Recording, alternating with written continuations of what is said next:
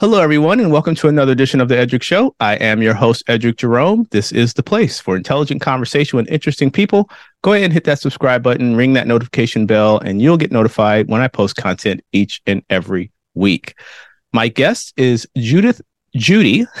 See, I got Judy Pearson, author of the new book, Crusade to Heal America The Remarkable Life of Mary Lasker.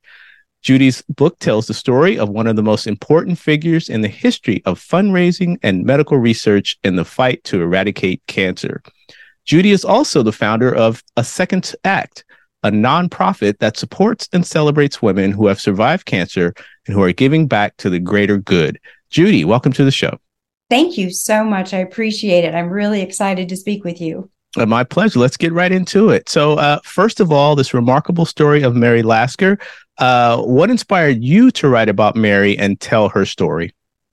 So, I kind of ended up being sort of a, a uh, Lucas, a George Lucas here, because I wrote the sequel to the prequel. So, the last book that I published in 2021 was called From Shadows to Life the biography of the cancer survivorship movement. And Mary makes an appearance in the first chapter as she was persuading President Nixon to sign the National Cancer Act. Then that book goes on up until present day.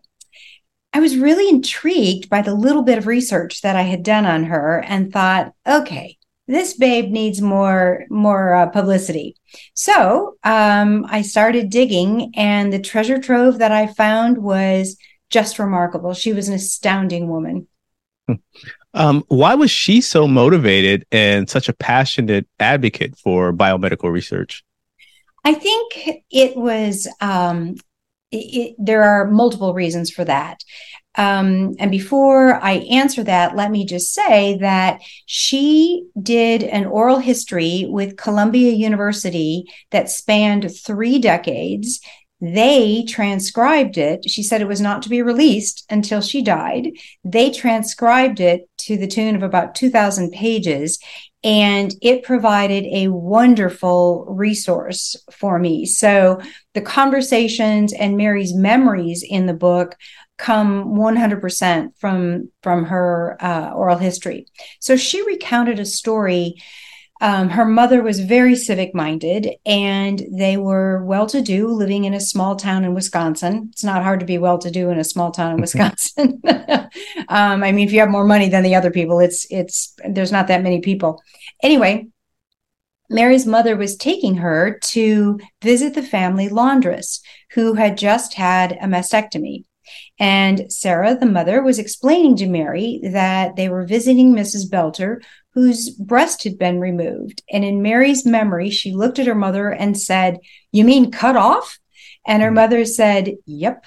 And Mary said when she got to the scene, and at this time, Mary was born in 1899, so she would have been, I think, like five or six, so very early 20th century. But all they could do was surgery. And she got to the scene, and Mrs. Belter was lying on this low cot with these pitiful children assembled around her. And it just horrified Mary that there could be a disease that could be so cruel. And then she herself was diagnosed with the Spanish flu in 1918. And again, there wasn't much that could be done. And she just made up her mind that when she was able to, at some point in time as an adult, she was going to make changes. So that was kind of the first thing.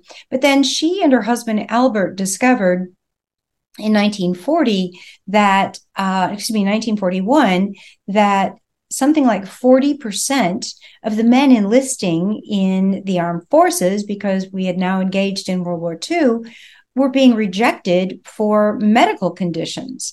And she thought that in the greatest country in the world, in those modern times, that was ridiculous. And then the third thing I think, Eddrick, was that um, she when heart disease and stroke and they separated them out in those days now it's kind of all heart disease but when heart disease stroke and cancer became the cause of death for 75% of americans and the only answer anyone had was it's just god's will. That was sort of the straw that broke the camel's back and she said i i don't believe that at all. We must be able to do something. Hmm. Uh, one of the things that she was able to accomplish is uh, actually change public opinion in mass uh, with the resources and the strategies that she took. Um, but how was she able to do that, uh, given that this topic, you know, was not something that people were, you know, she she helped improve fundraising to help fight cancer. But how was she able to to change public opinion so much so that even elected officials, presidents, others followed her lead? Well, she and Albert visited the Roosevelt Institute, which is now Roosevelt University in uh, New York City. And Albert's younger brother had died of cancer in the 30s. And so, and and of course, Mary had this this Mrs. Belter story still in her head. So they visited Roosevelt University, Roosevelt Institute, which was a preeminent research facility for America. And this is really unbelievable even at that time in the 1940s, much better, much more thorough, much more aggressive research was being done in Europe. So American doctors and American researchers would go to Europe, they would learn and then come back. So at Roosevelt, they knew the um, executive director and they asked him what new research was being done for cancer. And the doctor said, none. And they said, well, what research at all is being done? And he said, none. And they asked him why. And he said it was because there were no great ideas. And since cancer was pretty much paramount to a death sentence and there was nothing to be done, most Americans and certainly journalists felt that there was no reason to even talk about it. It was why it became known as the Big C. It was why people weren't even told that they had cancer for fear that they'd just give up and die. And all of this they just thought was crazy. But here's the thing those diseases, cancer and heart diseases, do not fall along political lines. Republicans and Democrats fall ill just in, in equal numbers. And that was sort of Mary's Mary's catch. She, in fact, was almost bodily thrown out of a senator's office who didn't want to talk to her about federal funding for medical research. And then a week or two later, he invited her back. So she took the train back to Washington, D.C., and said, I don't understand. Why am I here? And he said, Because my mother was diagnosed with cancer last week. Let's talk about what we can do. So the idea that the federal government pay for research meant that everybody, because of taxes, everybody was going to be able to do their part in in the research effort to change the tide. And that was kind of an exciting prospect. Hmm. Uh, you mentioned it earlier, the National Cancer Act of 1971. Um, why was that such an important piece of legislation, and uh, what role did Mary play in getting that passed? So, the federal funding for medical research um, started in the late 1940s. And Mary just didn't know how to take no as an answer. Her mother was very much like that as well. So she was able to, because of her social status um, and the wealth that Albert brought to their marriage, she was able to count among friends um, presidents' wives, presidents, congressmen. So she just kept pounding the halls of Congress. But as the National Institutes of Health grew, and when Mary started, it was just singular, the National Institute of Health. So it's because of her that the first six or seven institutes actually were even created. But the larger the institute became, as happens so often with government entities, the more bureaucracy there was, the longer it took to get things approved. In fact, one National Cancer Institute director complained that by the time he got approval to pay a researcher's salary, that researcher had had to go on to find another job. He couldn't wait to see whether or not the National Cancer Institute would hire him. So Mary got the idea because President Johnson was fulfilling, was adamant about fulfilling President Kennedy's promise to land a man on the moon before the 1960s were out. Mary went to him and said, You know, we're exploring outer space why don't we explore inner space? And I think what needs to happen is we need to have a cancer research organization independent of the National Institutes of Health, sort of NASA like. It answers only to the president. It isn't overseen by anybody else. And all the bureaucracy that's keeping all these great researchers from doing their work would disappear. And then she got to thinking and brought on board more people uh, into a panel of consultants very wisely, always mixing men and women, um, lay people with medical people, and again, Republicans with Democrats. And they came up with some other stipulations that um, they wanted to see happen that would hasten what Mary called the simple pill that a simple doctor could give to a suffering patient. She was sure that's all it was going to take to cure cancer. Well, as it marched its way through Congress, two very powerful adversaries finally met on the battlefield. President Richard Nixon was already looking ahead to 1972 presidential election. He did not want to run against another Kennedy, and yet Ted Kennedy was ahead in all the polls. Every time he said he didn't want the Democratic nomination, his numbers went up. He just wanted redemption for Chappaquiddick. Hmm. So it was fortuitous that these two men wanted to make their marks in their own way and this non political disease could make that happen. They ended up having to work together. They had to do a lot of compromising because, of course, the National Cancer Institute did not leave NIH, but it answers directly to the president, as Mary wanted. And the um, the, there is a uh, an advisory board that is made up always and still is of doctors and lay people Republicans and Democrats, men and women, to oversee the research that's being done and and do a little bit more of the day to day maintenance and and um, oversight, as I said. Hmm. Um, you know, with her legislation and the the what she was accomplishing on a national level with the fundraising, but um, how can you break it down to people in terms of what her legacy meant for people's day to day lives and the impact she's still having on people who may be going through cancer uh, uh, right now? So here's my own personal belief. So I did not read this in Mary's um, oral history, but picture walking on a beach, which I love to do, and you're walking, you're maybe looking out to sea, you're maybe looking down at shells or stones or whatever, you may be looking ahead at the beautiful houses, and you completely lose track of how far you've gone until you look back over your shoulder and you see your footprints in the sand. I think much of life is like that, but particularly in the medical research field.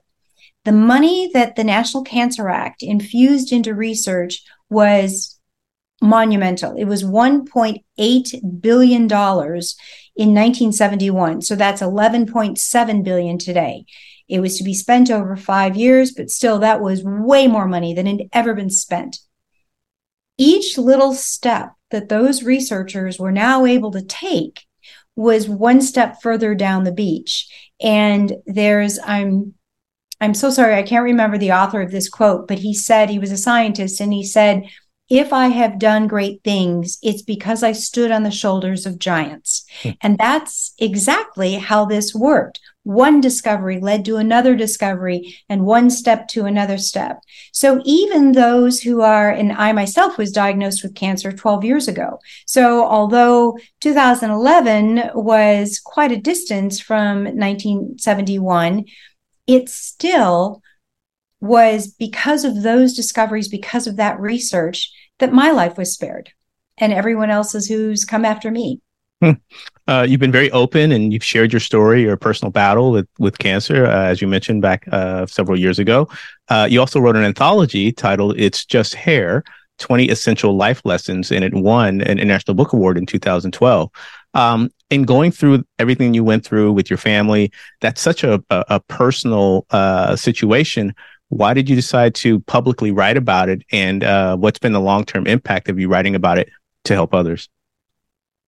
I think it, it's um, it's an interesting human phenomenon that many people, not everyone, but many people, when they get to the other side of some kind of a trauma, want to help those who may be coming after them.